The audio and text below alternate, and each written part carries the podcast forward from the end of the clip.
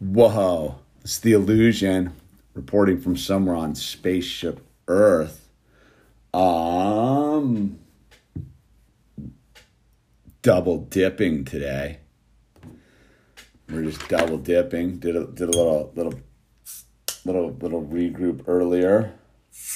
Cracked myself some tonic water. I think that's a twist off. There you go. Little little of the uh, spectacular tonic water become a big fan of tonic water. I think it's like a taste you developed. You're just like, yeah, I'm gonna get get me some of that. All right, I think the microphone's working. Ah, Martha, how's it going on planet Spain? How you guys doing over there? Everyone run out of their house the other day to just get some some fresh air. Holy smoke. Mmm, tonic water. Greetings from Chile. How how you guys doing down there? I know there's been a uh, there was a certain level of civil unrest going on before the uh, coup got down in there. I love Chile. What a great country. Beautiful people. Beautiful landscape. What's the hat, dude? I'm I'm the ranger. I'm Ranger Illusion, dude. What's the deal with the hat? It's just a hat. It's just a hat, man. It's just the uh, watching the New Jersey second in cases. Uh,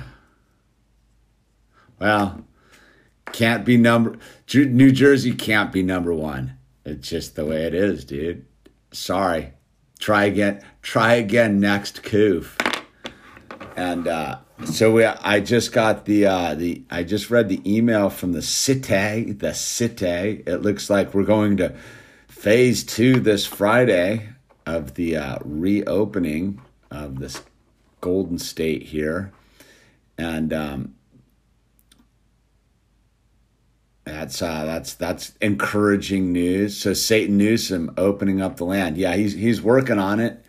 The early, I like the tone of it. The earliest it will be will be the eighth this Friday. The earliest, not going to be any earlier. To citizens, stay in your caves so you know, gonna have to. They're gonna start opening stuff up, dude. Are you technically in Los Angeles County? Yes, I am, Stefan four seventeen. But interestingly enough, right over this way, about four blocks is Ventura County. So the Sprouts I go to is uh, the Sprouts Market I go to. So I went to Sprouts. The Sprouts Market I go to, I believe, is in Ventura County. But uh, so I went into Sprouts the other day and I had my face diaper on and uh, I pulled up in line and uh, the manager, I, I believe she's the manager, was like, "Spaceship Earth." Like she knew who I was, dude, just from just from my eyes. I thought that was I thought that was slightly like cool. I ran into a uh, one of the high frequency tribe taking care of my favorite favorite market in uh, in my neighborhood. I'm I'm a full devotee of Sprouts now. I like Sprouts, I really do.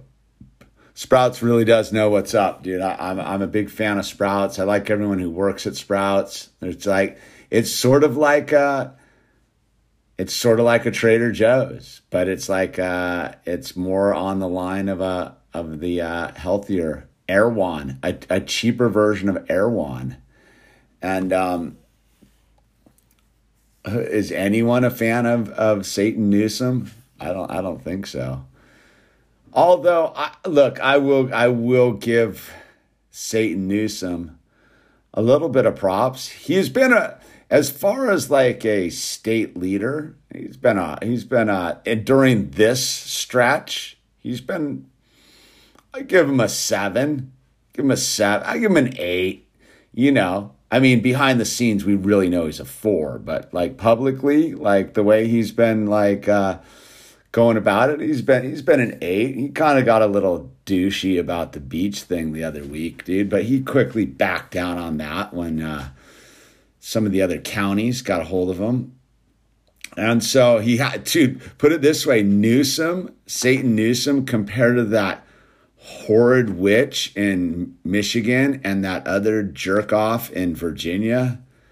oh, I won't even give them the credit of naming their names. At least, uh, at least Newsom somewhat is like angling. I mean, let's let's let's be clear. Satan Newsom, the governor of California, has definitely got eyes on the prize to be the president of the uh, United States.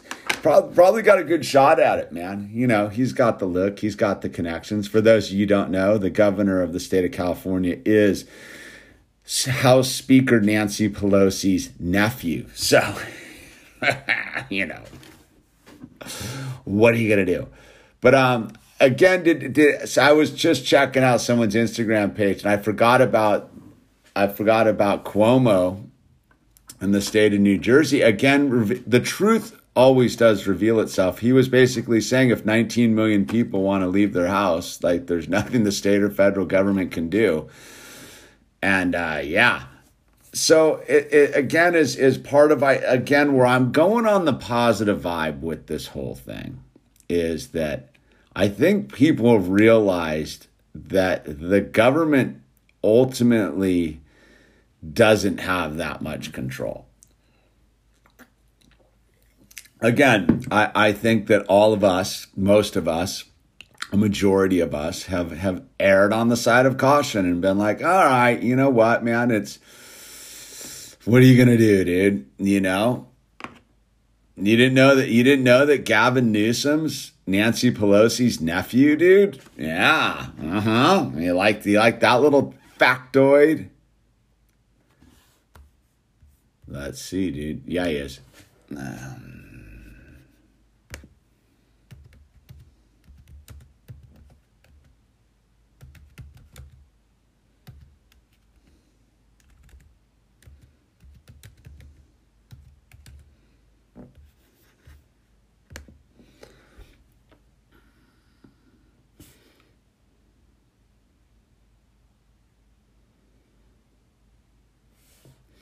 All right. Okay, just a second.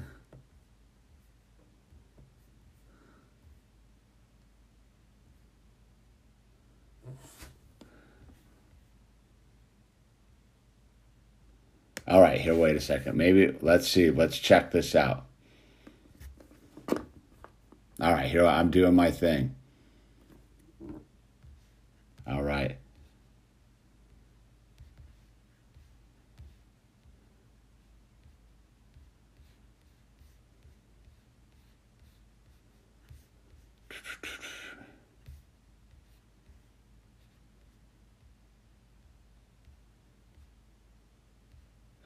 Oh, okay, okay. It's a technicality, dude. This is what it is. Nancy, Nancy, okay, in reality, Nancy Pelosi's brother in law, Ron Pelosi, was married to late Belinda Barbara Newsom, who is Gavin Newsom's aunt. I get you. It's a little bit, it's, she's not directly the, nest, the nephew. Okay.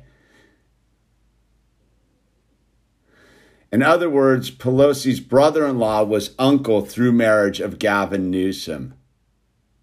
But Barbara Newsom and Ron Pelosi divorced decades ago in 1977, and Barbara Newsom died in 28. I don't know, dude. I'm gonna call. I'm gonna call. I'm gonna call that close enough for me, dude. Let Let's get that straight. He's not directly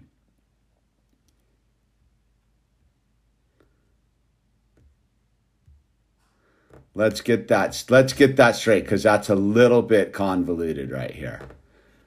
All right, where is it? Um, Nancy Pelosi's brother-in-law, Ron Pelosi, was married to the late Belinda Barbara Newsom, who was Gavin Newsom's aunt. Look, they're in the they're in the same circle jerk, dude.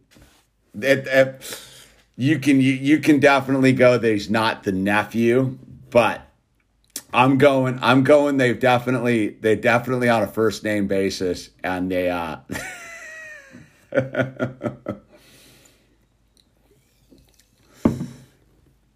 And if that is then yeah, so let's see. There was also some interesting other information going going on here.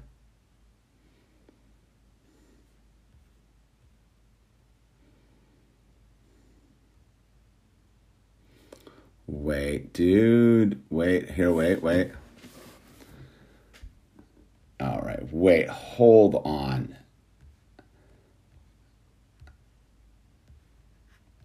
All right, that was just the the Pelosi knows the Pelosi knows him, dude.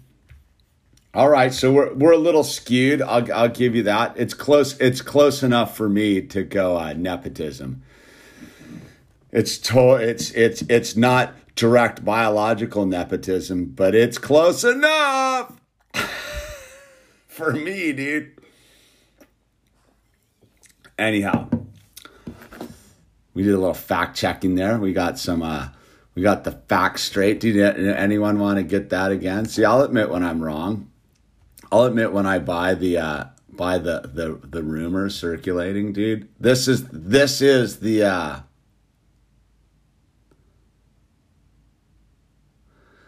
This is the thing from from factcheck.org, who I don't know who fact, factcheck.org is, but uh, we're just giving it a factcheck.org, dude.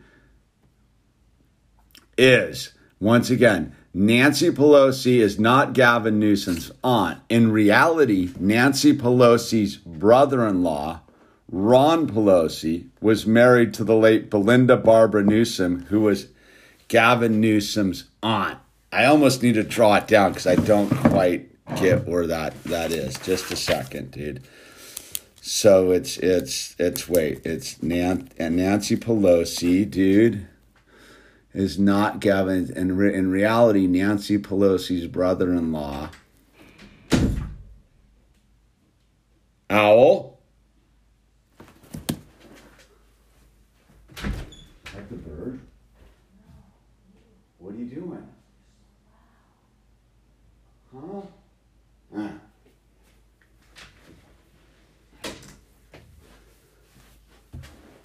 So Nancy Pelosi's now I'm fully thrown off. Brother-in-law. So that's someone she's married to. Okay. Was married to the late Belinda Marsh, who was all right, there's there's a, a, a it's like a double separation there. Whatever, dude. if you have to explain it, it's too close. Yeah, exactly, dude. It's it's close enough. It's close enough to be in, in reality, right? It put it this way, they're intertwined. So where was I? I don't know. I got completely I got completely lost in the in the uh, sauce on that one, dude. Where were we, dude? Where were we? Where were we? Sweet Home Alabama, dude. It's a good song. Pronounced Leonard Skynyrd. It's pronounced Leonard Skynyrd. So yeah, man. Um that was dark. Human centipede style, dude. Yeah, there's some sort of some sort of funkadelic dude going on. It's it's always it's always funky in politics, man. Oh, so I was uh where were we the upside of this whole thing? The power of the people, the people, the power, the power of the people. So I think I think there's a I think there's a real upside going on with people realizing the uh name the band after their music teacher, Leonard Skinner. Is that was that what the deal is? Sprouts. We're down with Sprouts. Yeah, we're down with Sprouts. Oh, back to Sprouts. So yeah, yeah, the Gallet Sprouts knows who the illusion is. I'm like I'm like fired up on Sprouts. I throw so anyway, yeah, Sprouts has got a, a good vibe going on there. And like I said, it's uh it's got a little bit of that Trader Joe's energy, but you know, Trader Joe's is pretty much like the happiest franchise out there, dude. I mean, I went to Trader Joe's. They hadn't been to Trader Joe's since the beginning of the coof, and uh, I went in there today, dude. And that you know that like uh, they have the physical distancing markers on the floor, dude. And it like they were all like Trader Joe's out. It wasn't like stand here. It was like, like, I don't know, aloha and. and stuff like that, dude.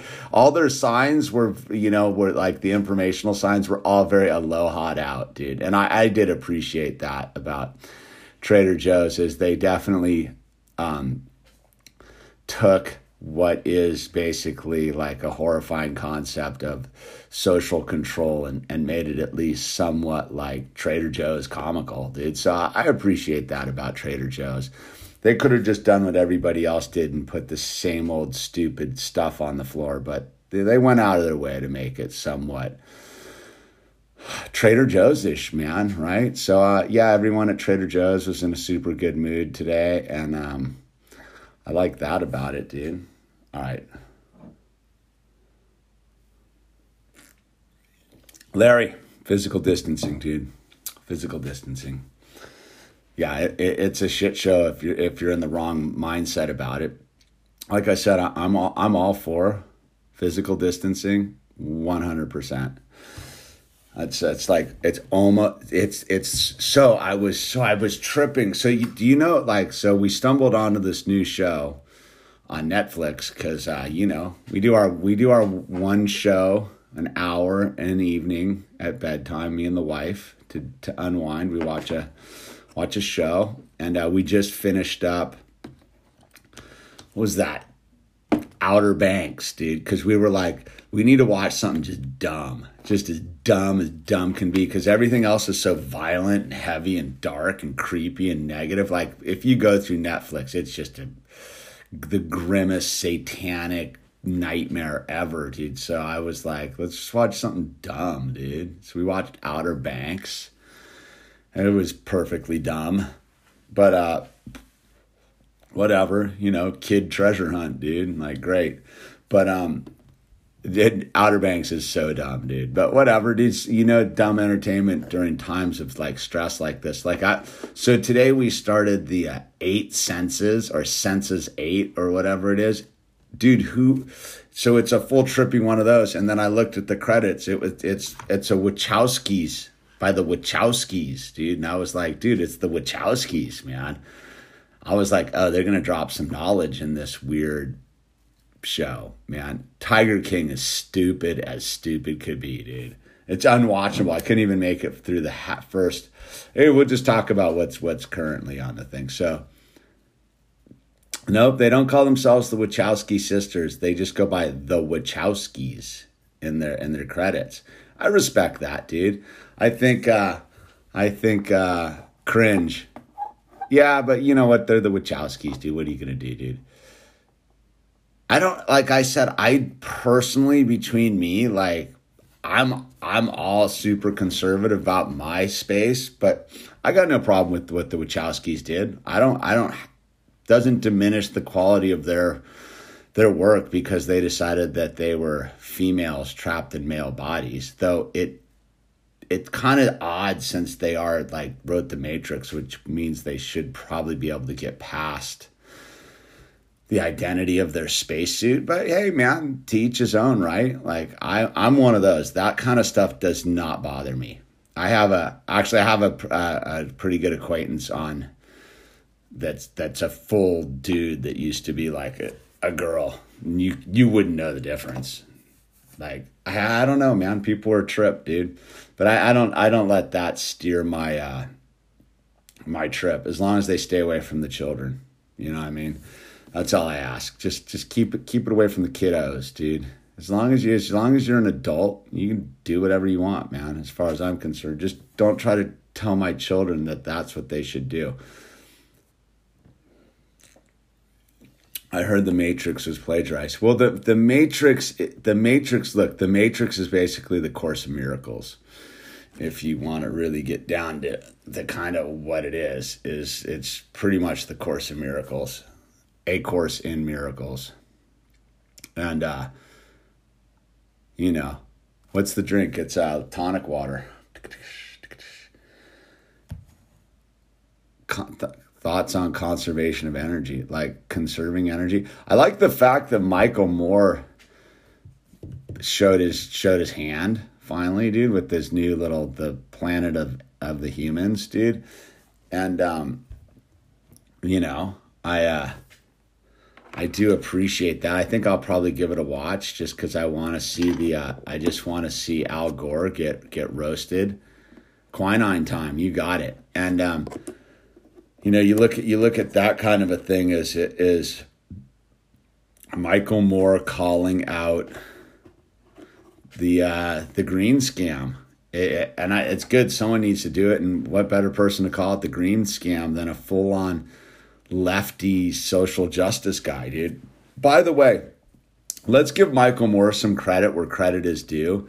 Like he was the one dude that was like, we're going to lose and Donald Trump's going to get elected, dude, because we're running this retard called Hillary Clinton, dude. So I'll, always give. I remember when Michael Moore came out before the uh, before it was even close to being in the bag, and was like, "Trump's got it, dude." New to sober, how to sift through thought. How to shift through thought. New to sober, Dark Star Huxley, dude. How good name there, Dark Star Huxley, dude. Um, how to shift through thought, dude. Just don't attach to your thoughts, man. Just let the let the self talking mind talk, dude. Just add God. Just ask God to remove your thoughts. Remember, step two came to believe that power greater than ourselves could restore us to sanity, which ultimately means that the part of the thing is we're insane, we're cuckoo for cocoa puffs. So whatever you're thinking is basically to be ignored. Like I think that's half the reason I keep my sanity is I ignore my self-talking mind. And when I do listen to my self-talking mind, it tends to get me like pissed and agitated and make me want to uh want to like fully fully get to uh a sober man. Get a get a sponsor. Go to do the virtual meetings the, all that kind of stuff dude. And um like i said just just don't trust your thoughts or your feelings. They're all gonna lie to you, dude. They're all gonna lie to you, man. You just got you just have to trust in the process, dude. It's sort of it's almost like like getting sober's a little bit like what the trust the plan, dude. It's sort of like Q, trust the plan, dude. There's going to be 10,000 indictments and all those indictments are going to be your previous conceptions of reality, dude, and they're they're they're criminal, dude. So don't trust them, dude. Get ready for a new mind expanding life and just sit back and enjoy the ride and, and know that you're gonna get your ass handed to you for a little while, but it's okay. That's what makes uh, later sobriety that much better is the uh, is the fact you got your ass thoroughly kicked in the beginning and you got through it, man. So just stay the course trudge the road of happy destiny and uh, get with get with some other people, man. So, yeah, B. Chris Macklemore, I agree with you. You don't quit pot, you just outgrow it. I, I truly agree. Like I quit smoking pot before I even got sober, and and I'll, I agree. You just, I just outgrew it. It turned on me. It was it was not my friend anymore yeah, you hang in there, Dark Star Huxley, dude. You're gonna have the best best ride of your life. Can't promise you. What do they always say? Is, I can't promise you things will get better, but I can tell you things will get different. And that's usually better because uh, where we get sober is we're beat down usually. Um, so anyway, I was uh, I forget I was right somewhere where I Ed Ed segued into the uh, the sober thought, dude. Anyway what uh, whatever, dude. Oh, we were talking about the Netflix, right? So you know, Netflix is essentially satanic garbage being just propagated throughout the thing. Oh, the the Wachowski sisters, the Wachowski. So I'm watching this show called Eight Cents tonight, and it's so confusing. It's rad. It's like a full. It's like a mental exercise the my wife was like oh like it's so like and I could don't even try to figure out just go for the ride let it settle in on you dude for a while just just let it settle in dude and uh oh Kimmy you're good to go then dude you know don't uh, don't don't believe the hype well I mean I'm sure you've had some sugar it's the gnarliest drug I've ever dealt with is sugar dude everything's just filled with propaganda. Well, that, that I would say that is uh, that is part of the gig, dude. But with it, but see, the thing is, is once you know what the propaganda that everything is filled with propaganda, it, it's it is like they lives. It's like you're just permanently wearing the glasses, and you're like, okay, whatever, man. Like once you know that once you've once you once the truth's been revealed to you, it, it it's not it's that thing where like it's you're not like uh, it's like obvious like like that's how they they've got everybody like hoodwinked but then once you see it you're like it's pretty low scale you know it's it's not as advanced as you would think. Like no one like you think about Edward Bernays, right? And what Edward Bernays did, and you know, like one of his the best examples was convincing women to smoke cigarettes, dude. Like as a as a person, like you're not going to get me to roll with the crowd. So half of half of propaganda is based upon you being insecure in your individuality. Once you're an ind- a sovereign individual, once you've decided that you're in charge of your own reality down here, right? You pretty much aren't going with the crowd, dude. You can you can second guess yourself all day long, dude, but but in the end you're going to go the op- opposite direction. And with that said propaganda really can't get to you dude because you're already you're not afraid of peer pressure. I think propaganda is partially based upon like groupthink and peer pressure right? The snitch culture. How, how, how did you, how did you like that whatever state that was released all the uh, do the sunshine laws released everybody's information he snitched on all the people who like were violating the uh, COOF laws? I, I, or the COOF orders or whatever it was?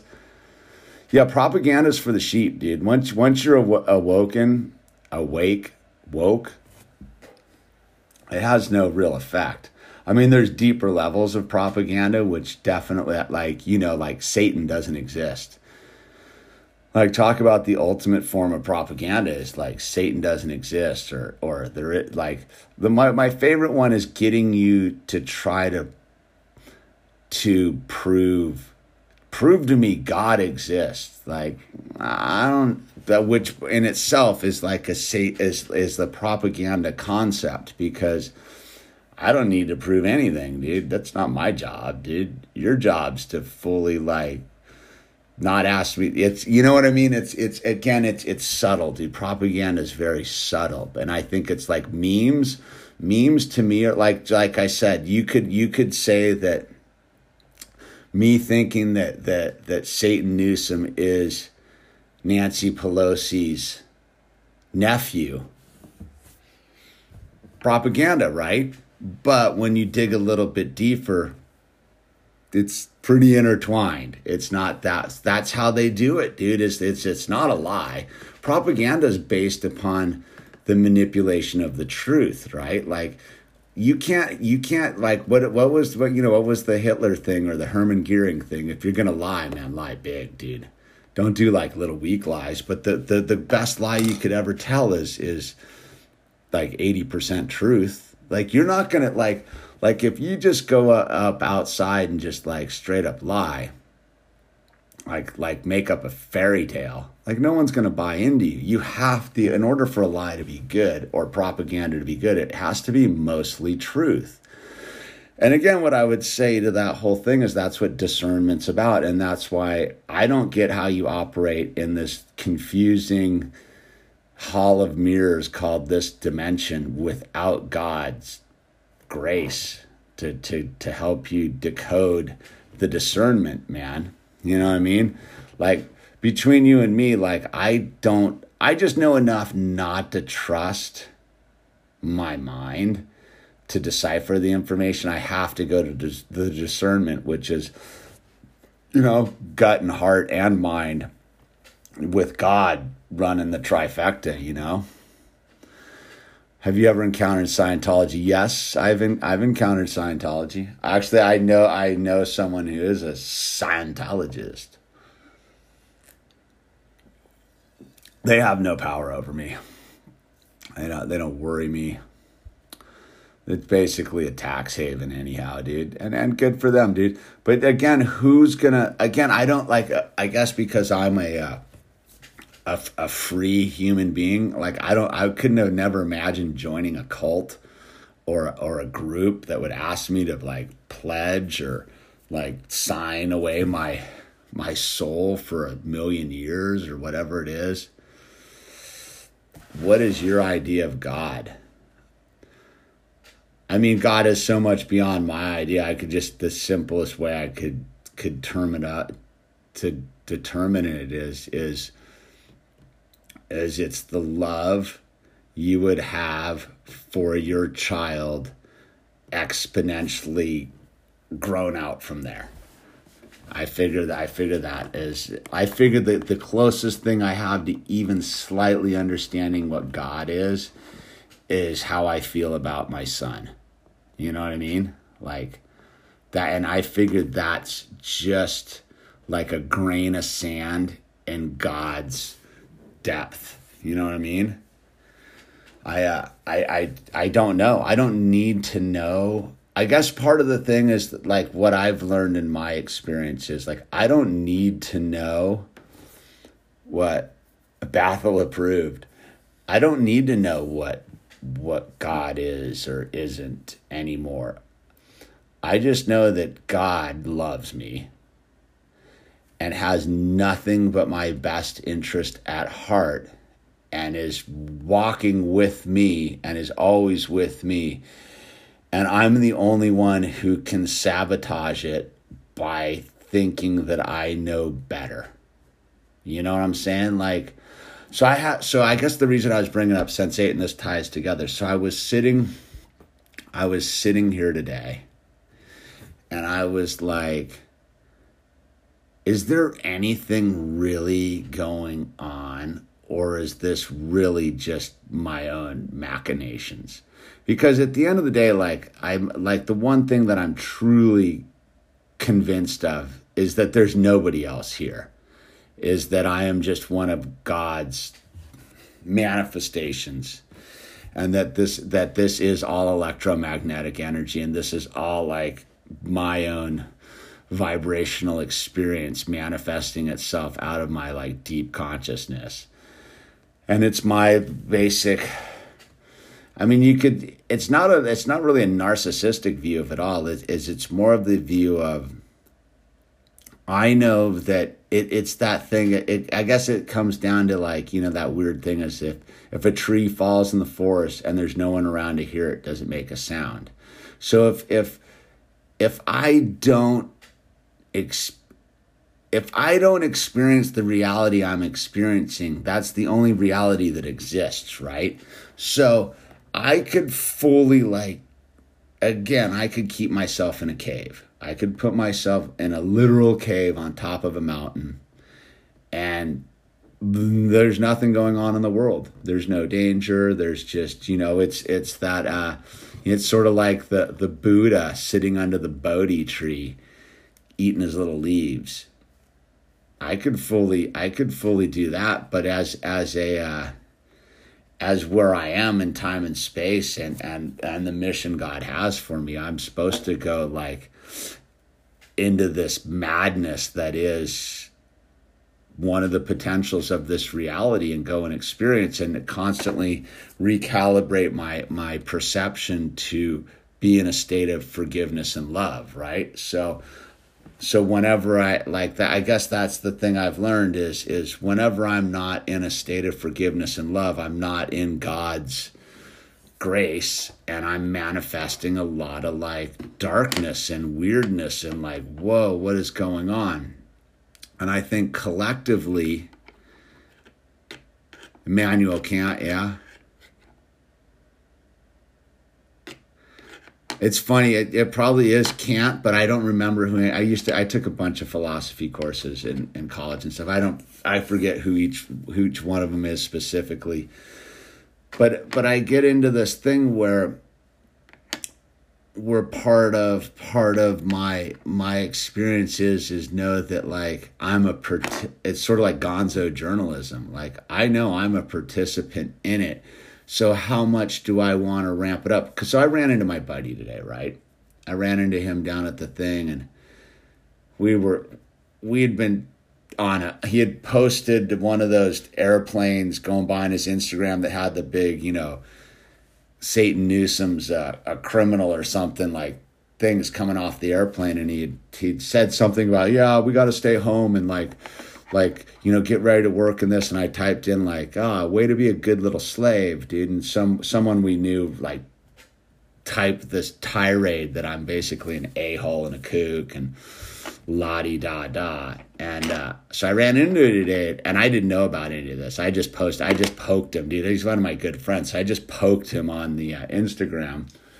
And he's like, God, you see that like rant after you? And I go, no, but and then we got into it, we started talking, and I got all fired up about because we were down at, at first point, so you could see like LA. And I was like, you know, about LA and everyone needs to work and this, this, and that. And he looks at me and he's like, dude, you're pretty fired up about this. And I go, I mean, not really. I'm like totally fine. Everything's cool. But I go, you know, like, like, and he's like, yeah, but like, we're just like sitting here and everything's mellow and re- reminding me that like, it's only as crazy as my perception makes it out to be. Because I'll tell you what, the one thing that I fully not truly understand during this like coof thing is how it hasn't exploded into chaos. Like, is it the weed? Is it the fluoride? Is it the just asleepness? Like, like when this all began, and you if you would if you would told me when this first really kicked in at the end of March and said, "Hey, everybody's going to keep cool through April and even into May. Like, there's not going to be any trouble, dude. There's not going to be any like riots. There's not going to be any roving bands of of criminal thugs armed with AK-47s like kicking in doors. There's not going to be any like military checkpoints. There's not going to be any like smoke coming out of the city. I would have been like, no chance, dude.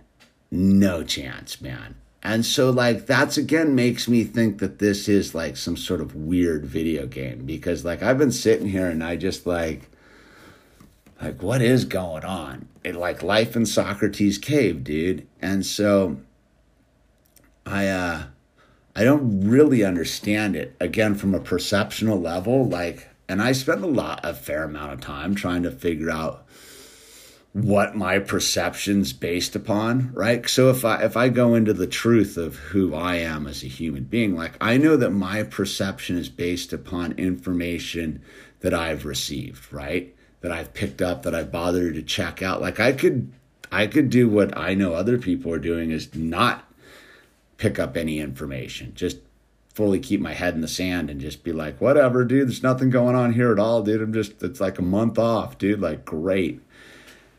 But I'm not that kind of guy.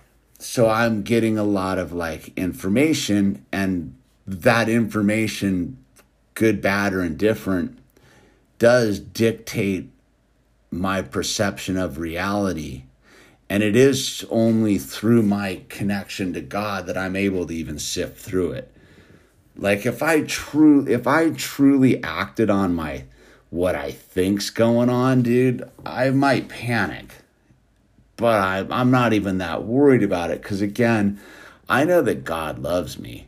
Like I'm fully convinced that I have no doubt, like like no doubt in my soul that that God loves me and has forgiven me and, and sent his only son, Jesus Christ, to die on the cross for my sins and be resurrected for the full proof that God truly does love and is in control of this dimension.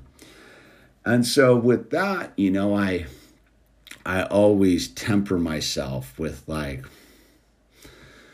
what am I looking at here? Like like what is it inside of me that I need to overcome in order to stay in a, in a place of grace, you know? And I, again, I was thinking, I was, uh, I was thinking again, what a blessing the coof has been because I've had some time to like truly explore my own potential downfall and my own potential success, right? Like I've truly gotten a look at like where a lot of my weakness lies and where a lot of my strength lies and uh, what I am afraid of and what I'm not afraid of. You know what I mean? Like like I truly learned that there is nothing down here that I'm afraid of in my space. I only have fear the minute I add my son into that matrix or my wife or my daughter into that matrix, right? Or my parents. Like me personally, like as my own personal like vessel, I, I'm worried about any of this stuff down here. It's only when I begin to think of my child that I'm like, whoa, I need to dig deeper, right? I need to fully dig deeper into like what is going on and what is my role in it, right? Because if I wasn't so aware of myself, I would be like subject to the whims of the propaganda, so to speak, right? From losing your house on Rainbow Mountain to and the hologram splitting, getting back together and living in the house now. Yeah, it's it's a it's a journey, dude the Lord has blessed me. You're right about that, James Jameson. You've you've watched the journey. And like I said, I uh I just I just I just have a faith in it all. Where I think that we're for me is like like I, I've been talking on a lot of the pot these these streams is you're not to get me to go down the uh, the rabbit hole of being afraid of the evildoers, if you will, the uh, you know, the the industrial medical complex, the Bill Gates, the Fauci's, the WHO, the CDC, the Satanists, the the, the any of these these entities. Because in the end, like I know, I know the the story's written down in the in in the Bible, and uh, the good guys win. You know, that's that's the rub. Like the good guys win. We just have to. Uh, we just have to be willing to go along the journey and live in love and not fear. And that, and that's again where I think a lot of this is very interesting because because part of the journey is not to pretend it isn't occurring. Like I, I've talked to a number of people that are like sober and tuned into God, and they're like, "Oh, it's all going to work out," but they don't do anything to ensure that it will work out.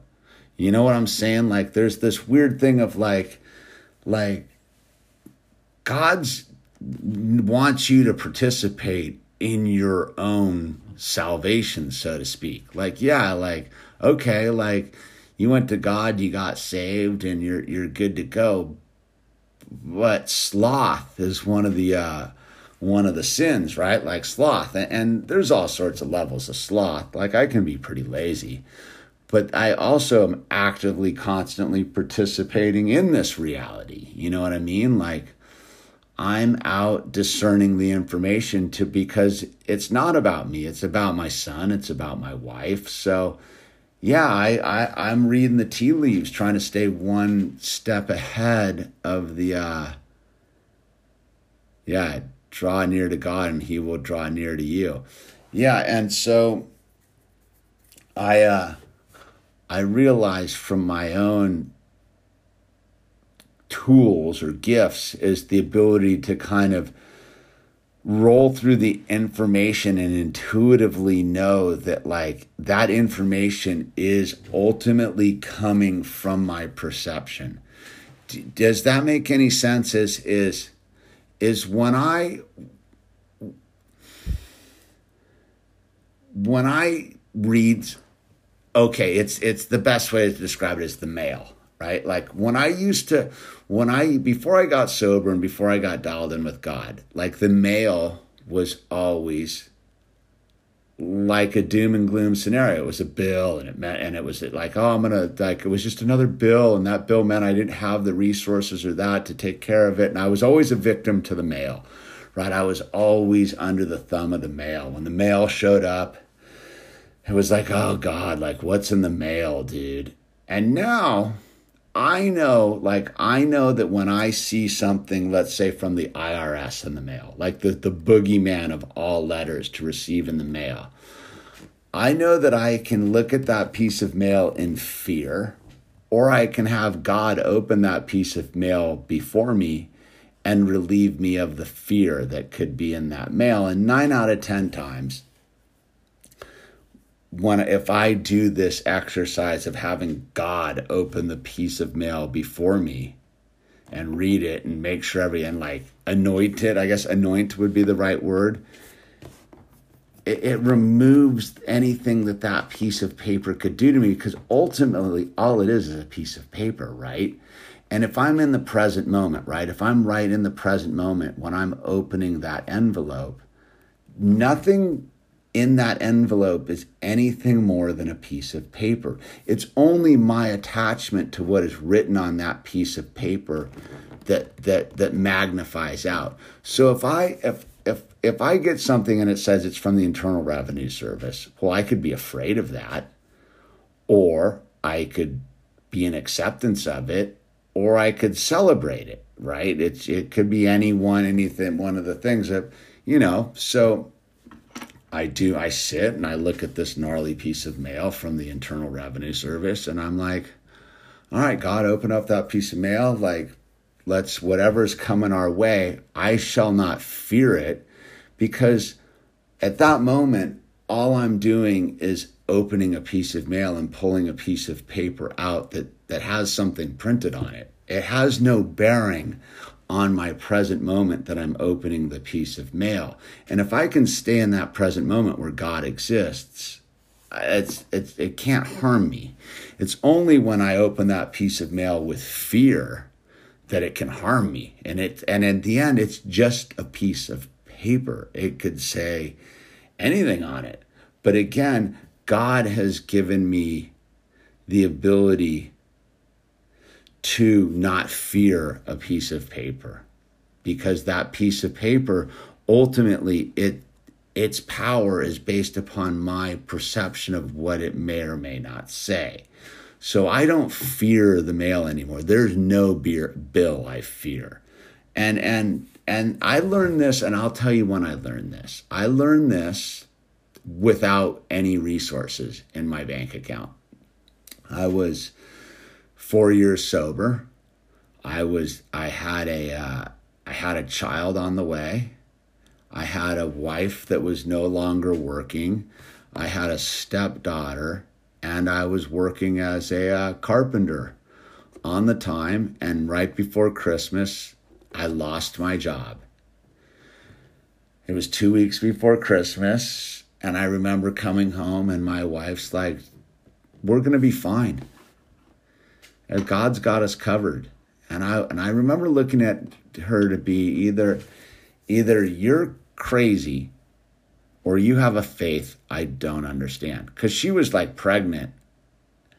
Was she pregnant? No, Al Al was four months old. That's right. Al was four months old, five months old.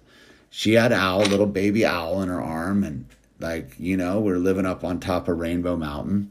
And she looked at me when I came home and I had lost my job. And it was two weeks till Christmas. And she was like, God's got us. Everything's going to be fine. And I distinctly remember looking at her, sitting at the table, looking at her and being like, You're either crazy or you have a faith I don't understand.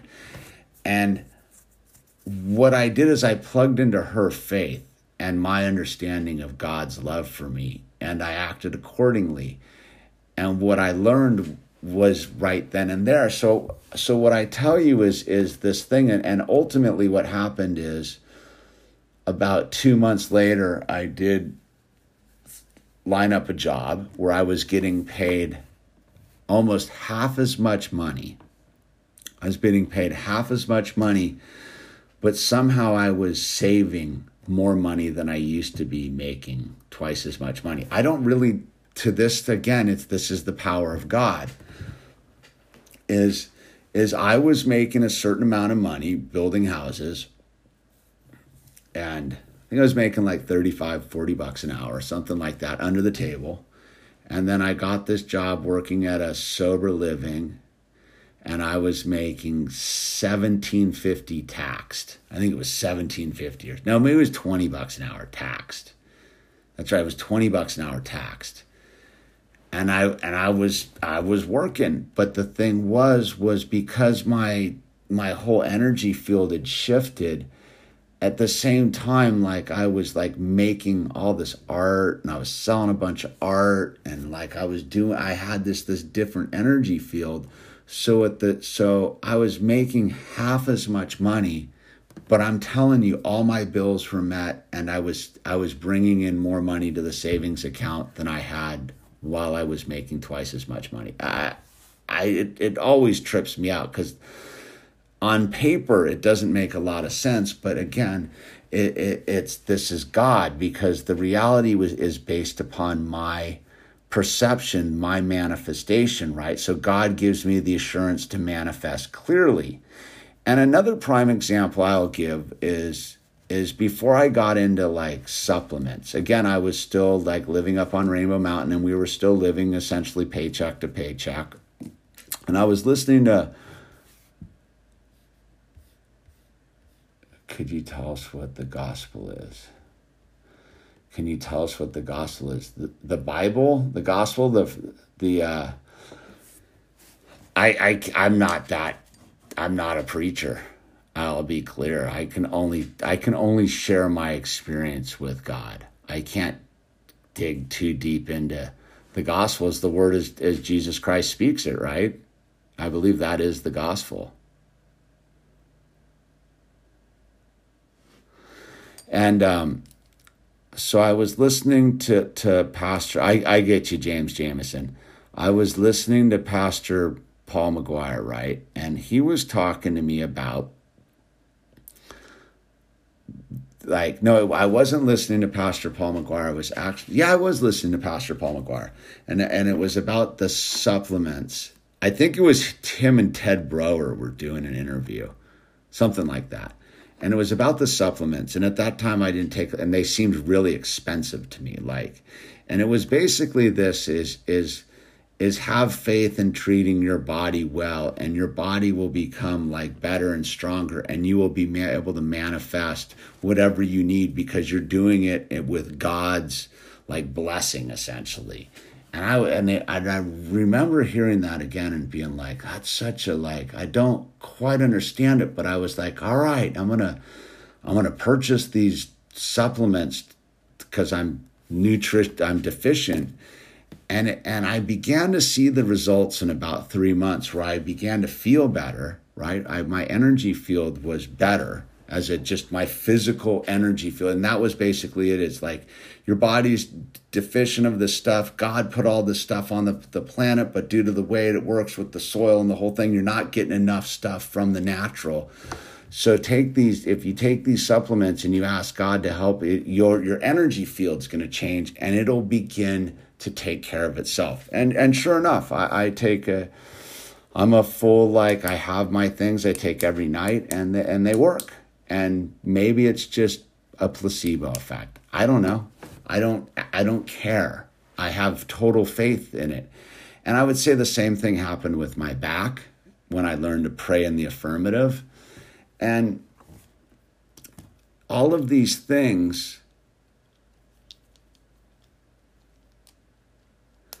all of these things were again based upon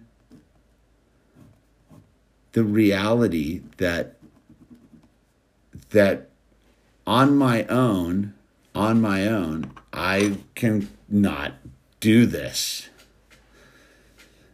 But by bringing by bringing God into my life and having faith in God and and and reading the Bible and praying and and allowing God to communicate to me through other human beings,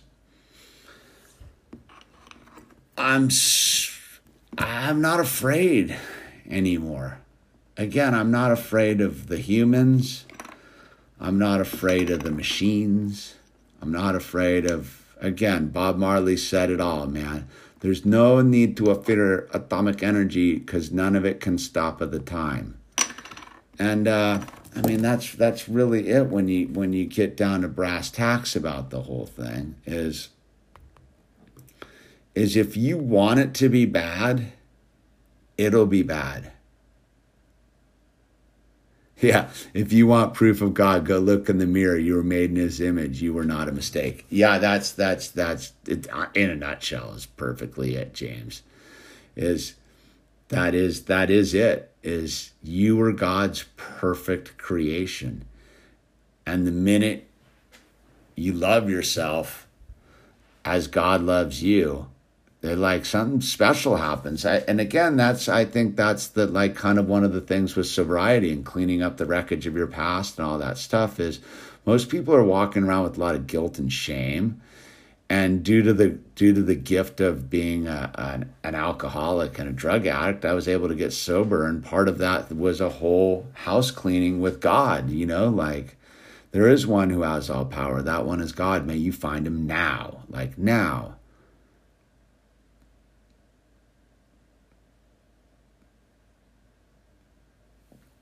Sasha Sasha Krasinski. I tried reading the Bible once and I steered away with because I didn't agree with a lot of the things that were written. Also, it's been translated in so many times it just doesn't feel right. Again, that is that is your mind trying to trying to read the Bible with your earthbound mind. Again, it, I would say that that that is propaganda because if again, what I've found is the thing that, like, you'll hear a lot of people be like, the Bible denies science. I don't see that. I think that I think that that most science that is true science, not not propaganda science, not university funded satan science, but I mean like real science. The uh, entire universe is contained in a mustard seed. It's my favorite example. That is quantum mechanics right there you look into like you start reading the bible with an open mind and discernment and and remove it's this thing right? Like when we're getting when when people like in sobriety right like they relapse and they go out and they do their thing. And one of the things they do when you come back is you do what's called the set aside prayer. And it's basically the set aside prayer is to have as asking God to remove everything you may or may not know about sobriety and just start with a clean slate. So I would say it's just you just got to do the set aside prayer with the Bible and your relationship with God is just have your mind cleared of all your your own built-in propaganda, dude.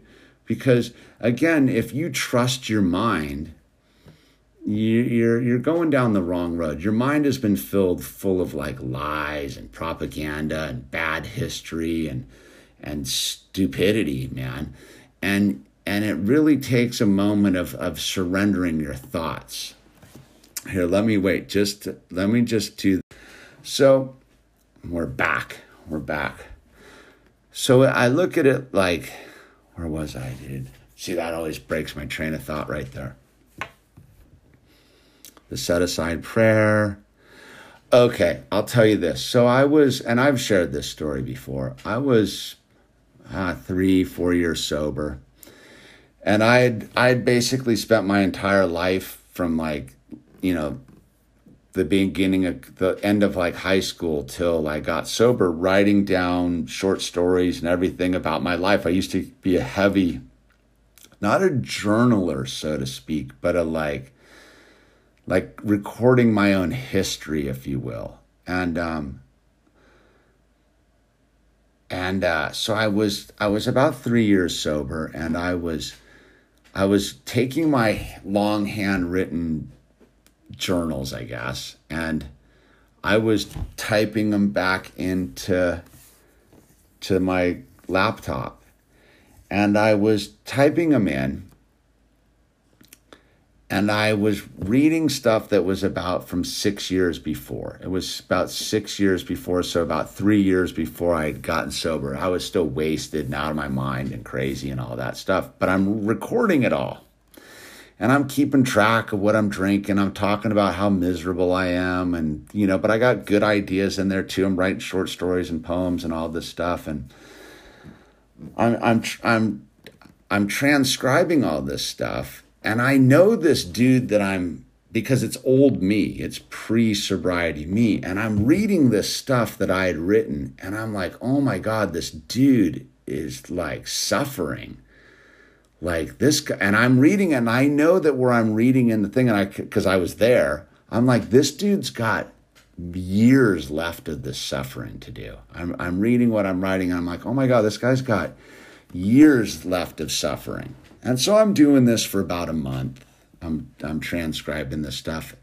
And I begin to ask myself as I'm reading, I go, what's the, because I'm talking about, I don't want to be doing drugs and alcohol anymore. Like, I'm talking about the whole thing. I'm talking about God. I'm talking about everything. And I'm like, what is it that enables me to get sober?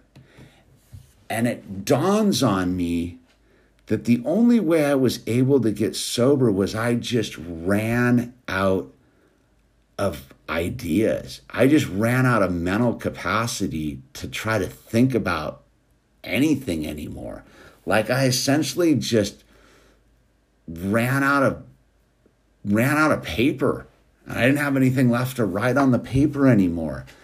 And it was at that moment that I was able to begin to have God enter my life and and and and, he, and begin to heal me because I was no longer trying to tell myself that this doesn't make any sense or this should make sense. I was just like, dude, I'm all out of ideas. I don't have anything. I don't know anything anymore.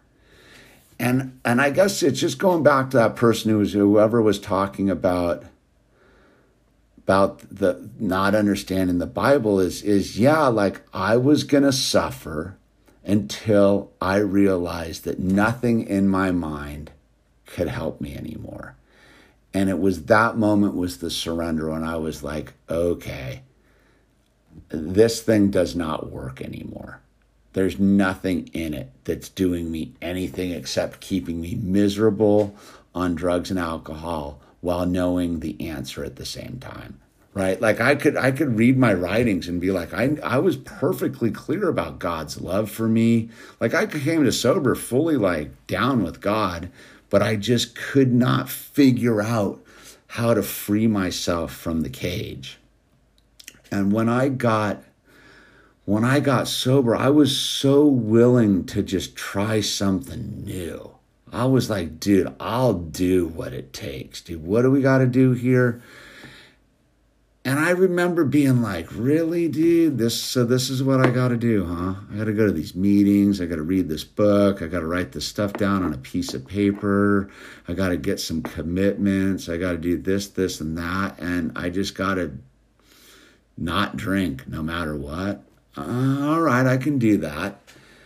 And again, like my what I understood to be be God began to really solidify over time. And I don't think that I truly grasped God's love for me till the fires, till the till when I lost everything, right? When when I lost my house, my wife, all my possessions, and I was just standing there with my son and my pickup truck, and my whole entire community was burned down, and nobody else had a house, and and I just said, God, it's all up to you, dude. What are we doing now? And and and James knows, and those of you who have been around for a while, you know that like there was a point about a year and a half ago when I had nothing but faith. I was miserable, I was upset, I was crushed, I was defeated, but I was also very sure in God's love for me. And God told me what to do. God told me to turn on this thing and start broadcasting every morning, coffee talk, right? And uh, that's what I started to do. And, and sure enough, we built a uh, we built a community out of that. We built out of that rubble. I rebuilt my life in front of all of you. And again, it wasn't about me. It was about god being like all right dude like are you willing to are you willing to like follow my lead and let me run the show? And i'm like yeah god what are we doing here? And god's like you're gonna flip on that camera and you're gonna talk about it. You're gonna just talk about the journey you're on and some days you're probably going to cry. Some days you're probably going to be more truthful than you ever really wanted to be. And you're going to end up deleting most of those things because they were really very personal and they weren't meant to survive the test of time. They were only there for those who who were there. And um, you know, again, God delivered me on the other side and a thousand, a million times better than before. Right? When when I lost everything the day before the fire, I didn't know I needed to lose everything to gain everything, right? And what I gained by gaining everything, it wasn't possessions, it wasn't my wife back, it wasn't the, where I live, it wasn't anything except the true understanding of God's love for me. That's what I got to gain. And that is everything. When you realize that God loves you, and loves you unconditionally and would do anything to help you flourish in his name it's it removes the need to be like i i need a i need a shiny red sports car or i need this or i need that dude right it's it's it, it really is like it, it, it's the, it's job you know job. What's going on corey? It, it really is Job when he's he's lost everything and he's covered with boils and and Satan's trying to trying to get him to go with him. And he's like nah. And and that's the thing is is I was while that was all going on I had a friend that was that did the exact opposite me of me. And he lost everything man he lost his he lost his wife his kids his sanity the whole thing and and he had the exact same set of circumstances, but with all the stuff. You know what I mean? And again, didn't didn't have faith, didn't turn it over to God. And to me, like, I think that's a lot about what it is. Is like I got to watch in real time. Like you got to watch me have God heal me in real time. But at the same time that was going on, I had basically a friend with almost identical circumstances, but with all the stuff, right? With all the, the stuff, the house. In my community, one of my peers right there with all the stuff, the the wife, the money, everything. Like when I when I was just standing there with my car and my son and nothing, he had all the stuff, but what he did with that stuff is the exact opposite of what I would was the stuff because he had the same situation going on and instead of instead of my friend turning his will and his life over to the care of God, he turned it over to self will. Self will run riot. He figured, well, instead of of humbling himself before God, he was going to accentuate himself before man essentially and and and now here we are a year and a half later dude and i pray for my friend a lot dude and again again i look at this situation with the coof and i go it's very similar in, in a different way is is I've had to again when God would send the information to me I had to use my discernment. When that information began to arrive to me in January Corey Harrison, what's up, dude? Congratulations on coming this far. So proud of you. You're a true inspiration to me. Keep going. God bless. Thank you, Corey. I, I, you're, you're courageous post, brother. I, I check them out every time, man. I, I got nothing but a stoke for you, Corey. I hope, I hope we get to bump into each other one day, man. I really do, dude. And I always hope, I'm always rooting for you to get that next role. We live in the same city, man. Madness. He's one of us to the core, dude. Full freedom fighter, dude. I appreciate Corey. And uh, I, uh, so I think about the coof, right? and and how this has all unfolded and you know the battle it's funny i because i was talking to someone about it because it's funny corey corey came up in the thing because i because i look at his posts like he's got an instagram account going and his posts are pretty like raw dog truth like calling it out stuff like straight up calling it out. And and i i'll do a screen grab from him and i'll think about posting it on my thing because it's it's straight up like raw dog truth. And and then I'll ask myself, I'll be like, what's my role here, right? What's my role here?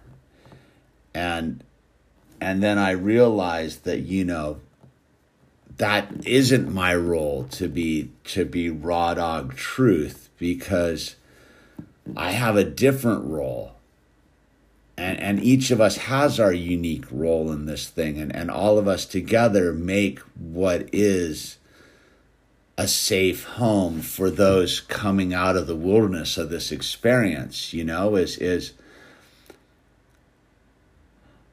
I know that because of where I've what I've been gifted by God with my with my presence on these social media platforms and this YouTube channel is like I do bear a, a responsibility to watch my tone, right?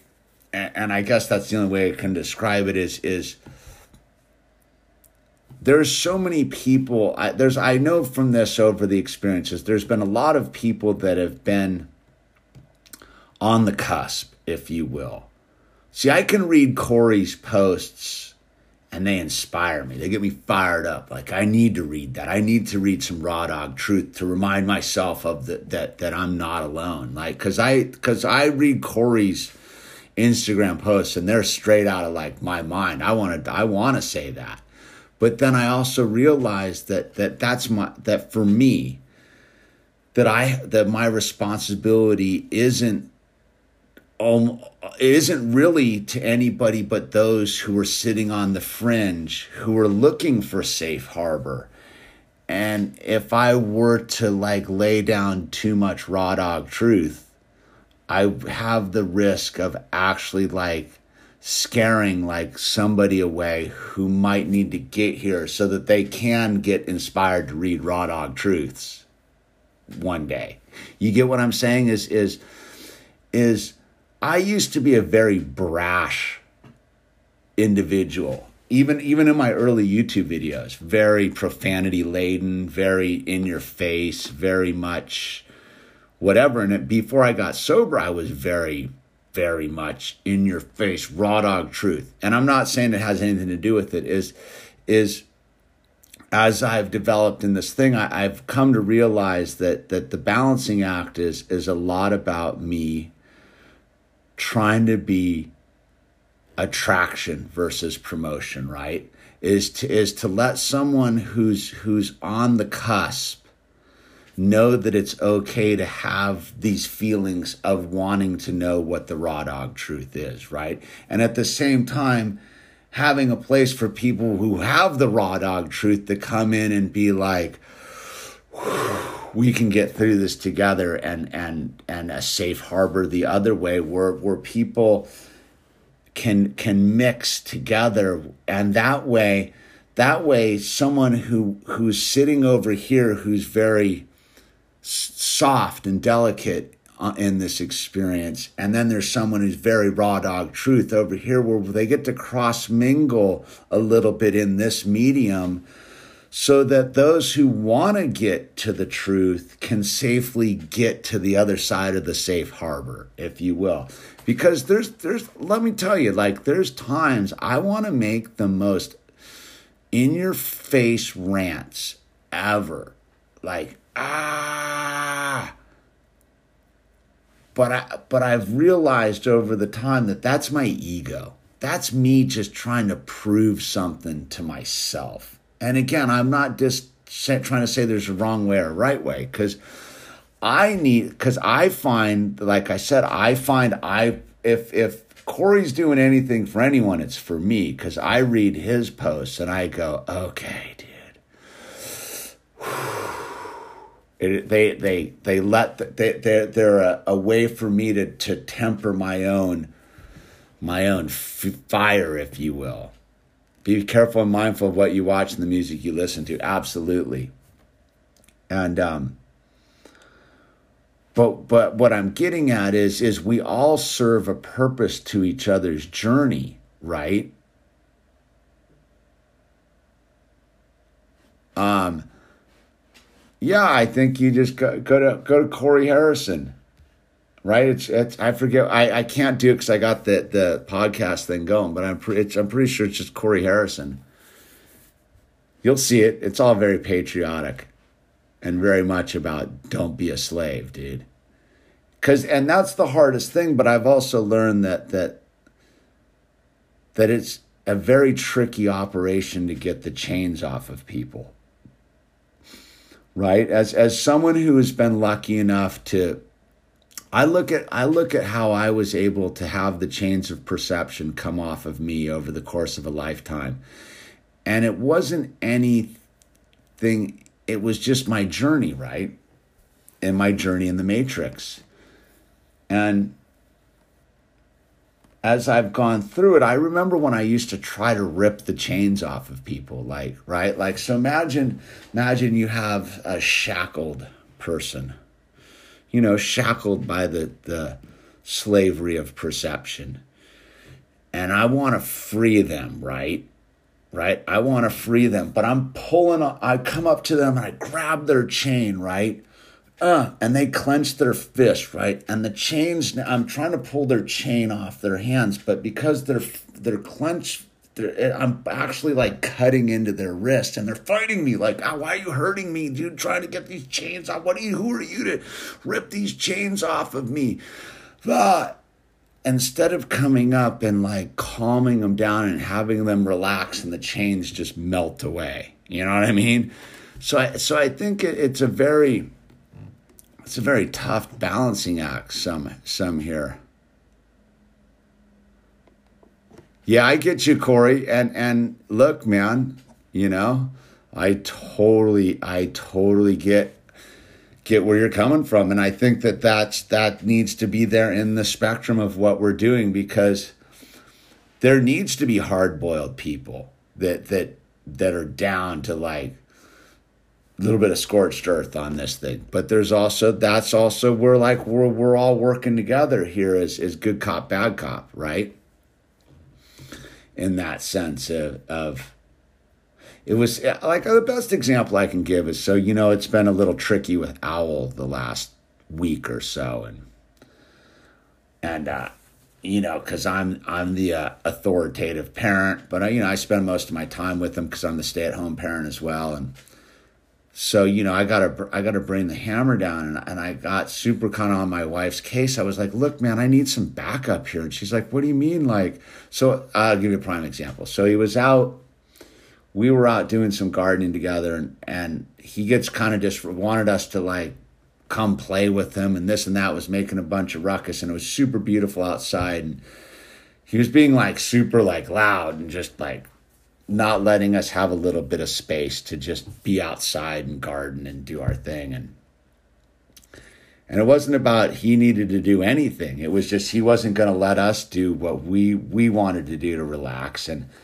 and so I came in and I was like kind of laying down. I'd already talked to Owl and I laid down the law about the whole thing. And I came in and I was like, look, Owl, like we made a deal. You we were going to let us either come outside and hang with us or play in your room, but you can't be disruptive about it and he got super mad at me and and uh, I was like, all right, I'm gonna go take a timeout. Like I'm gonna take a timeout because I'm getting super frustrated here. So I took a timeout, and my my wife came in and was like, oh, I'll make you some pancakes. You're hungry, and the whole thing. And and I came back later, and I and I back around later, and I was like, look, man, I need some backup here. And she's like, I came in and like like made him like pancakes, and I was like no, no, I needed you to come in and either like make them pancakes to to to circumvent this whole problem, or I need you to come in and you tell him you're gonna like like put him in put him on timeout in his room for a while.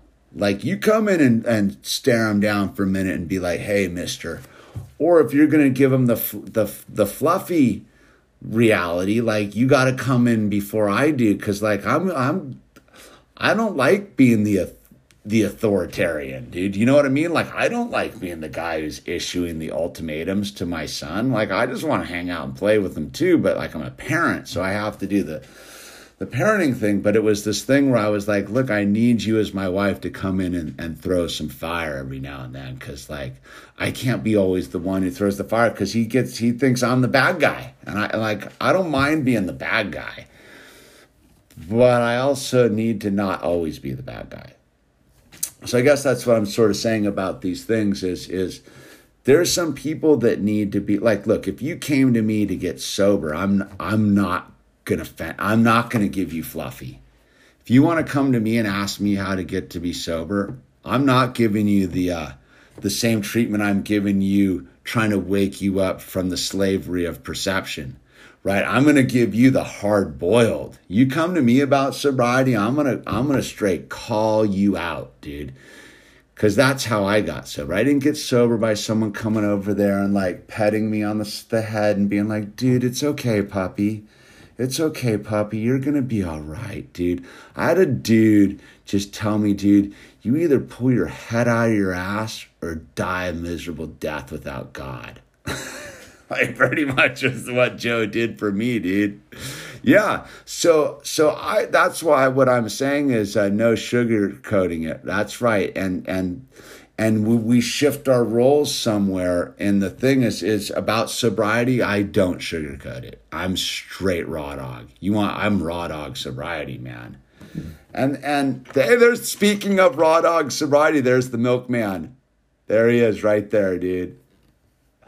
I love the milkman. The milkman sent me the bible and everything when i lost mine in the fire. God bless you milkman. How are you in the fams doing? I haven't seen you around in a while it's funny. There you go. God, boom, the milkman shows up. So, yeah, it, it's that thing where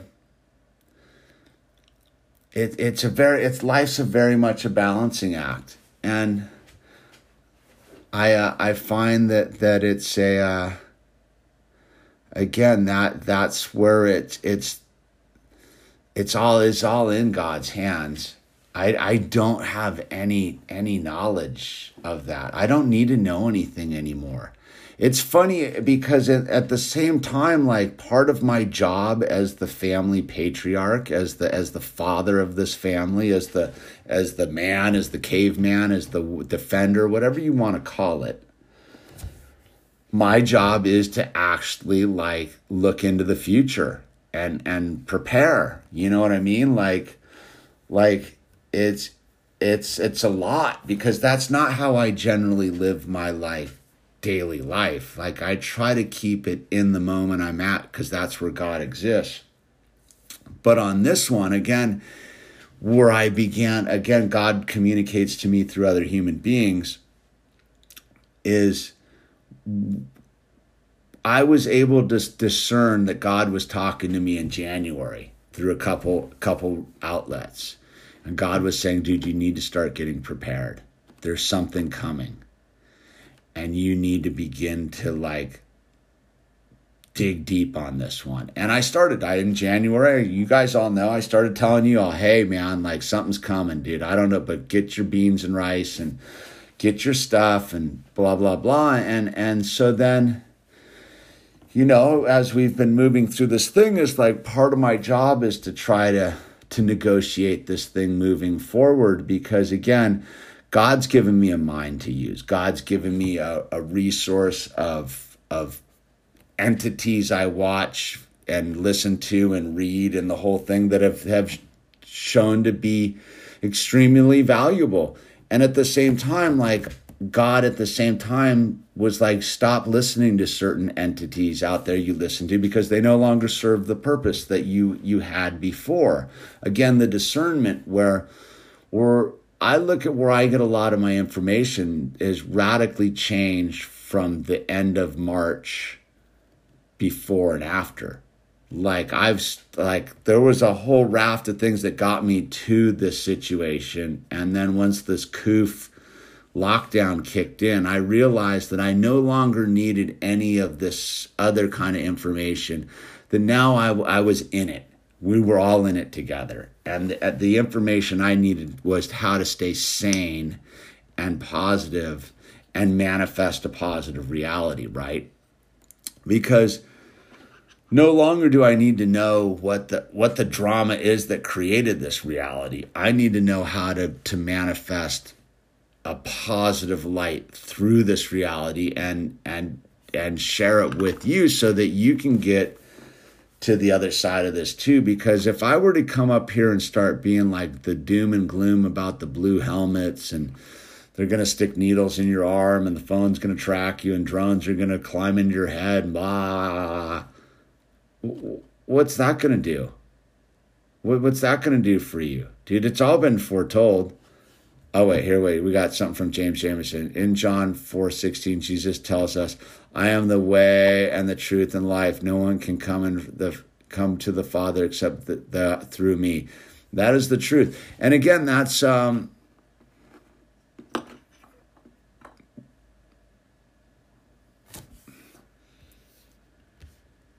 Well, whatever whatever you need to, to do, Thaito, but good luck with that. And so you get to this this thing where you realize that you got to shift on the fly again based upon like the discernment of the information that you are receiving and and again it, it becomes that thing where like what i've learned is discernment isn't about being afraid of information. The discernment is about knowing when to hold it and when to fold it, dude. You got to know when to hold them, know when to fold them, know when to walk away, know when to run. There'll be time for counting your money when the dealing's done, something like that, right? It's all laid out right there. I mean, look, again, is is this is God's perfect tapestry, dude. So the information's encoded into it all over the place, dude. But once you have the discernment, you're like, oh yeah, yeah, okay, I see the metaphor of that. And at the same time, too, is is the darkness is obvious too. Like they're like it's very obvious, dude. Again, it's very obvious. Again, that's why like once you've once you've gotten on the uh once you've gotten high on Jesus, you, no drug on the planet would ever like be of value to you. You once you once you've been given God's grace to be a sovereign individual and manifest reality in his name, like nothing's greater. What's happening, Top Feed Coco? Jack Shields.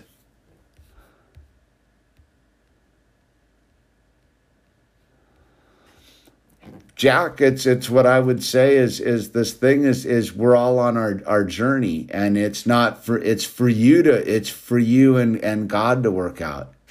and and I would that, that's what I one of my main things I try to try to do here is is everybody's on their perfect journey. As long as you're moving towards the light, you, you're fine. It's it's only when you've decided to turn your back on the light and turn your back on the concept of God and and choose to to believe the the the liar that you're that that you're in trouble and but you know what's the thing is even the talk of God is like is like cold water on the Wicked Witch of the East. Like most people aren't going to stick around here if they don't want to ha- hear about God. It doesn't. There is no. I'm not here to. I'm not. My job is not to to say anyone's right or wrong, dude. My job is to share my experience with God so that you can work on your own experience and not have to live in fear and think that you're crazy for having that experience. Because I'll tell you what, like one of the things that our society maybe pre Koof used to do was say that if you're having a journey with God, there must be something wrong with you. It's propaganda, it's mind control, it's this, this, and that. And and I'll tell you that is is No, it's your personal relationship. Like it's my personal relationship with Jesus Christ. I openly share it, but I, I don't have to. That's just what I've been instructed to do. And yeah, it's a, again, that's why I don't sit up here and, and read, generally read scriptures from the Bible or try to preach like that. I just try to share my, my journey with God and my journey as a fallen man finding God. Because there's plenty of other people that, that, that'll, that can be that person for you. There's there's there's plenty of people that can help you negotiate the scriptures. And, and and I have my people here, you know. James will kick out some info and I'll go check it out and it'll be what I need to read. But I have my own thing and and what I would say is that that the the discussion towards the light is should never be shut down. Should never be shut down. And, and I'll tell you what, the, one of the one of the things that I remembered like waking me up again was I was talking to my friend Pastor Claude. I used to work with Pastor Claude. And and Pastor Claude and I were talking one night this was about six years ago. Pastor Claude and I were talking one night. we worked together at the Sober Living, and um, I was talking to the pastor, and we were talking about like home the homosexuals and the uh, and and the thing and the church and the whole thing, and he was like, I would never keep a homosexual out of my church, and I go, but they're like they're like they're he's like no dude if we don't preach to the fallen how are they ever going to fi- find god and i was like oh like it was just like this like duh like duh moment where i'm like oh yeah dude of course you're to let let the homosexual into your church cuz like how else are you to help him find his way to god? You know what i mean? Like it was just this thing of it because like like we've again where I would say like propaganda if we're talking about it is being a homosexual on one level and and as and as far as sin is concerned is no different than being a crackhead is no different than being a drunk burning his life down flipping the world off dude it's it's all sin so if if if some church had been like, well, we won't let. Oh, that's right. We were talking about about the the churches with that that had gone over to the other side with the rainbow flags and the whole thing. And I was and I was talking about I think and and it's this thing where we're right like the the fallen are the ones that are we're supposed to give God to. We're not supposed to segregate God out to those who don't like. I, I guess I'm just trying to explain something that like I, I totally get is is that the thing is if we don't talk to those who don't know God about God and we judge them for not knowing God, how are we ever going to show them God's love? Is what I'm saying is is part of our job as as people that are carrying the message the message right is to talk to people did we freeze up? Did we lose it? Did is to talk to people who don't have god and show them that god is the way right? And and i think that that like that was the phase where i was just kind of still attached to my own identity about what I think's right or wrong when right is isn't that what what what God and, and Jesus were all about was to say hey your your sins can be forgiven it's just you got to make the decision whether you want to and that that encompasses all of them so for me to say that any one sins worse than the other is is I, I, I don't know if blasphemous would be the right word but it, it's I've committed grave sins in this lifetime dude yeah, that wasn't one of the sins I committed, dude, because like I don't, I don't, that's not one of my like sinning avenues. But it's it's who am I to say one sin is is worse than the other, right? Like all sin sin, like right? You're just you just when once you've been forgiven, you've been forgiven. Isn't that isn't that what what what's the James, what's the what's the dude in the Bible who's the Roman who kills all the people and ends up becoming the like one of like Jesus's main dudes, man, one of his main disciples. But he was like the Roman Roman soldier, like lead, leader of the Roman Paul. Paul, right? Paul was the the Roman leader who was like a full bloody killer and a murderer and the whole thing, and just sent his armies to slaughter Christians. And then he was forgiven, dude, and he became a disciple. So, uh, right? That's is that pretty much it? Yeah, okay.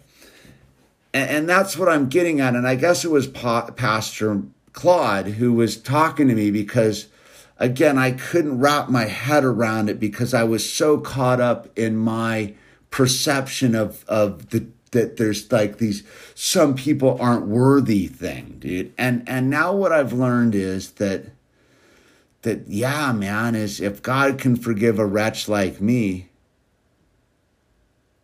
Paul was like Hiroshima, Nagasaki.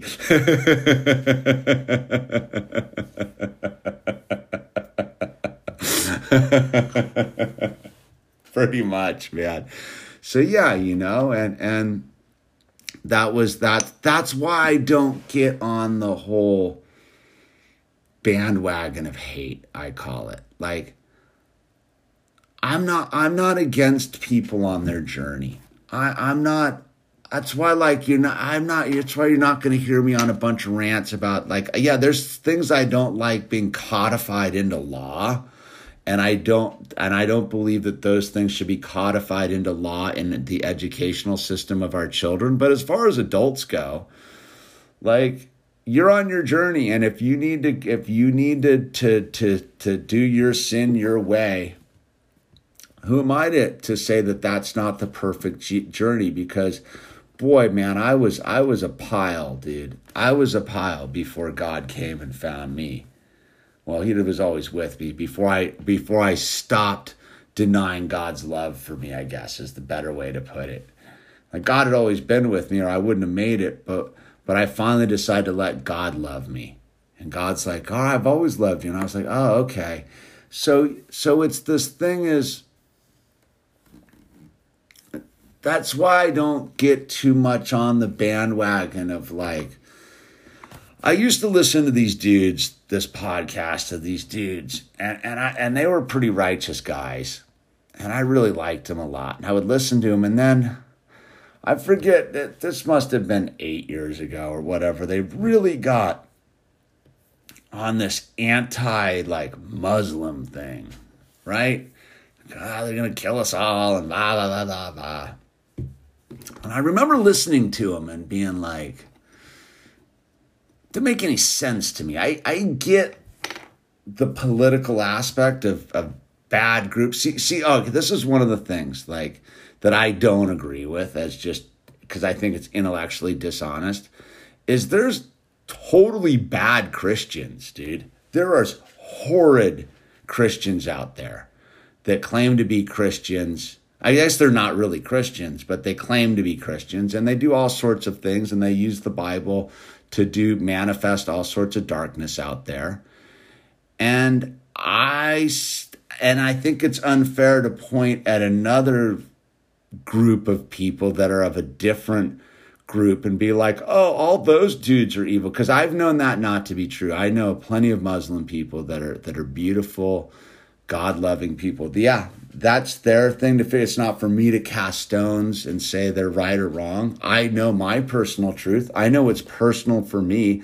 I know that the journey I am on is is the way and the only way, but that's not for me to judge their journey. And so when I, I remember when I was listening to these dudes and I was like, they're so like, and I go, but they're Christians. So why would they be afraid of these dudes? You get what I'm saying? I get it. You can get into all the thing about the the, the infidels and the whole thing. You get all all about it, dude. But what I'm saying is like because I've been saved and I know that God loves me and protecting me, why would I be afraid of these dudes? Yeah, I got like, do, do you get what I'm saying? Like, there's no group of people I need to be ever afraid of again. Why? What, what, what do they have over me? I have God's everlasting, infinite love, dude. Like, why would I be afraid of any being down here? Yeah, I mean, um, it's scary. Like, people can be scary and and creepy, but but I already know where the I I already know the story and the good guys win. Does that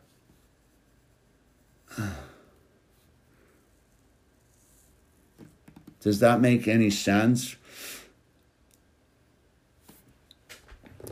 So I guess I, have kind of jumped into a little bit of a, a deep end there and trying to explain something that I'm just trying to like like explain in a way because I don't know how else to get people to the light but by accepting their journey.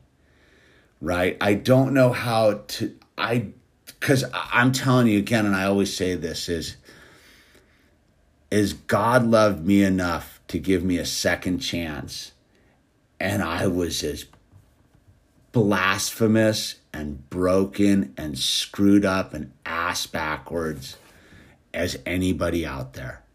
You know what I mean? So,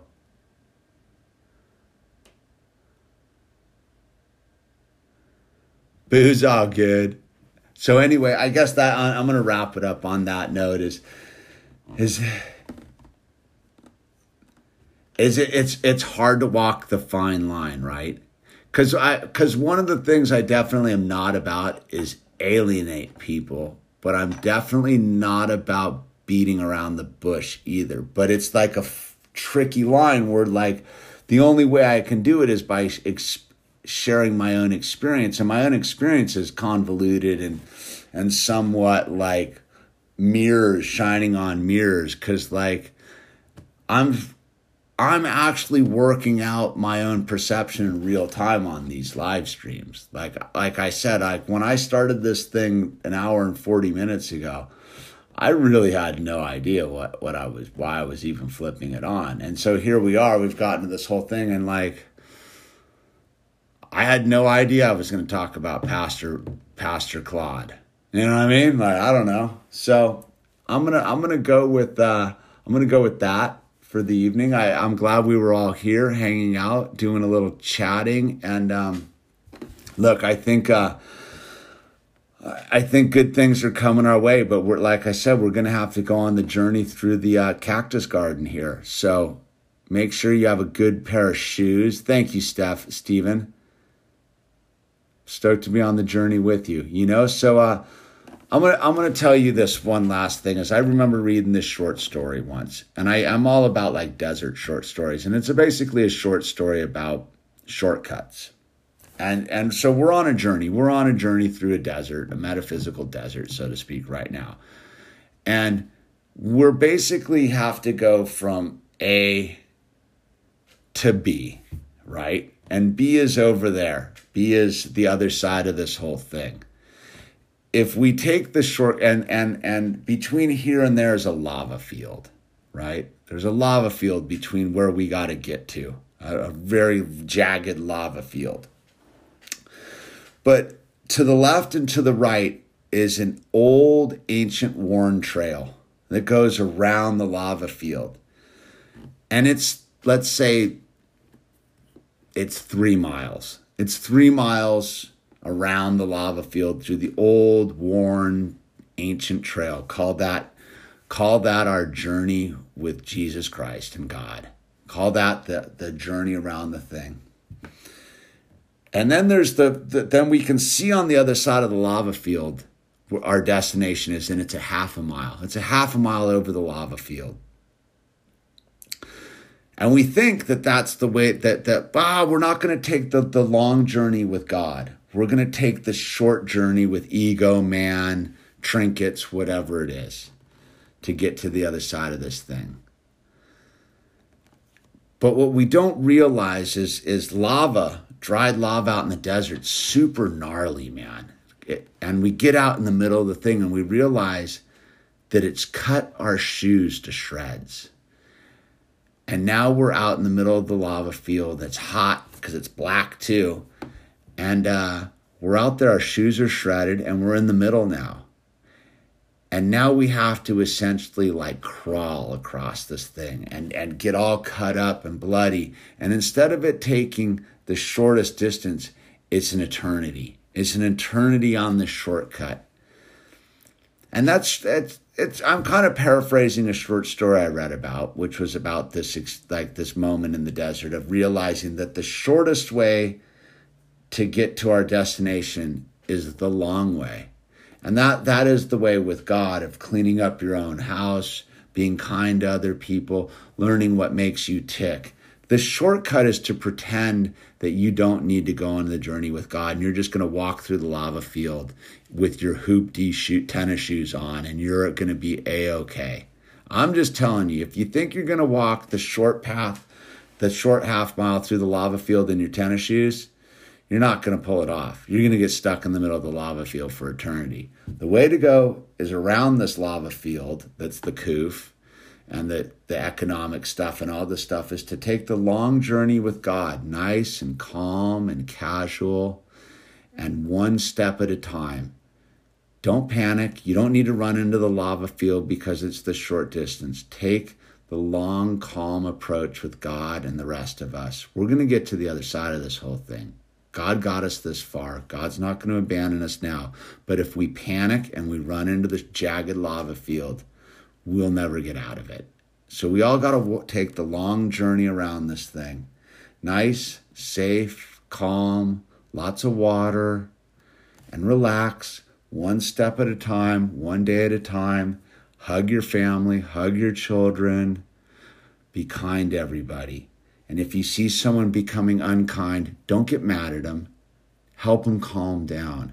Help them to be calm because the only reason they're not being kind is because they're afraid and they're scared.